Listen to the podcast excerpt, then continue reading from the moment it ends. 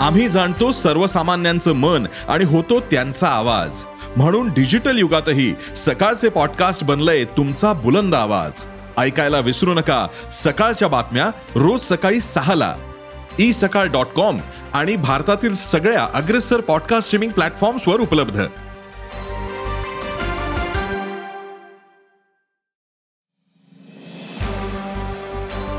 नमस्कार मी प्रसाद देशमुख. अॅग्रोवनच्या शेत मार्केट पॉडकास्टमध्ये आपलं स्वागत. आपण ऐकताय मार्केट बुलेटिन ज्यात असतात शेतमालाच्या मार्केटवर परिणाम करणाऱ्या राज्यातील आणि देशातील महत्त्वाच्या घडामोडी. सगळ्यात आधी आजच्या ठळक घडामोडी. वायद्यांमध्ये कापूस नरमला. आंतरराष्ट्रीय बाजारात सोयापेंट सुधारले. बाजारात कारली खाते भाव.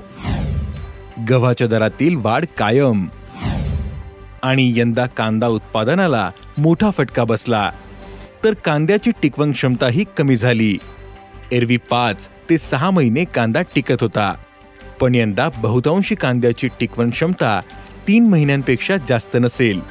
त्यातच नाफेडने कांदा खरेदी सुरू केली. बांगलादेशने निर्यातीवरील निर्बंध काढले.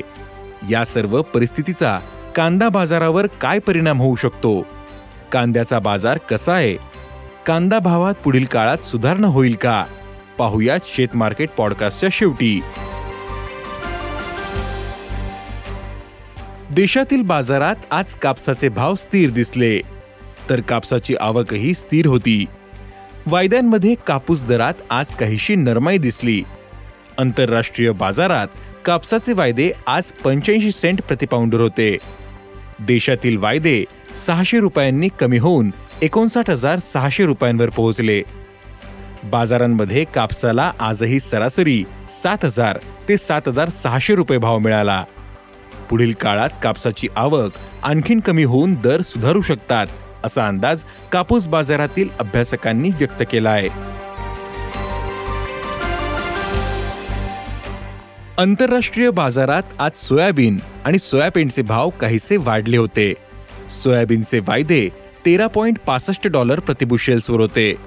तर सोयापेंड वायद्यांनी अनेक दिवसांनंतर चारशे चार डॉलर प्रतिटनांचा टप्पा गाठला होता. देशातील बाजारात मात्र सोयाबीनची दर पातळी चार हजार आठशे ते पाच हजार तीनशे रुपयांच्या दरम्यान कायम होती. सोयाबीनवर सध्या दबाव असल्यानं भाव पातळीत काहीसे चढउतार राहू शकतात असा अंदाज जाणकारांनी व्यक्त केला आहे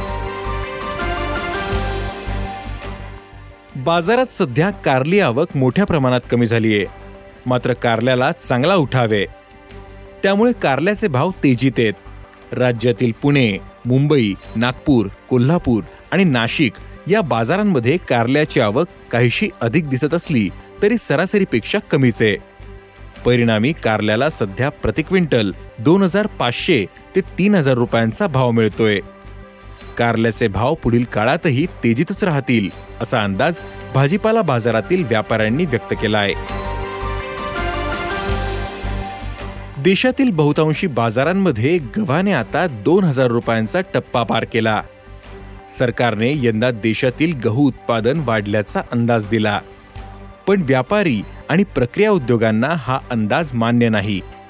खुल्या बाजारात दर वाढल्याने सरकारला तीनशे त्रेचाळीस लाख टन गहू खरेदीचं उद्दिष्ट गाठता आले नाही. त्यामुळे सध्या गव्हाला प्रति क्विंटल सरासरी एक हजार नऊशे ते दोन हजार चारशे रुपयांचा भाव मिळतोय. गव्हाच्या दरातील वाढ कायम राहू शकते असा अंदाज जाणकारांनी व्यक्त केला आहे कांद्याचे भाव सध्या उत्पादन खर्चापेक्षा कमीच असल्याचं शेतकरी सांगतायत. यंदा कांदा उत्पादनाला मोठा फटका बसला. तर कांद्याची टिकवण क्षमताही कमी झाली. एरवी पाच ते सहा महिने कांदा टिकत होता. पण यंदा बहुतांश कांद्याची टिकवण क्षमता तीन महिन्यांपेक्षा जास्त नसेल. पाऊस आणि बदलत्या वातावरणाचा कांद्यावर परिणाम झाला. परिणामी हंगामाच्या शेवटी कांद्याची टंचाई जाणवण्याची शक्यता व्यक्त केली जाते. बाजारात येणाऱ्या कांद्याची गुणवत्ता हळूहळू चांगली आहे तर दुसरीकडे अवकेचा दबावही कमी होताना दिसतोय. परिणामी पुढील काळात आवक आणखीन कमी होऊ शकते. त्यातच बांगलादेशने कांदा आयातीवर निर्बंध काढले. त्यामुळे निर्यातीला गती मिळू शकते. नाफेडही तीन लाख कांदा खरेदी करणारे. या बाजू कांदा बाजाराला आधार देऊ शकतात. मागील तीन दिवसांमध्ये दरात काहीशी सुधारणा दिसली.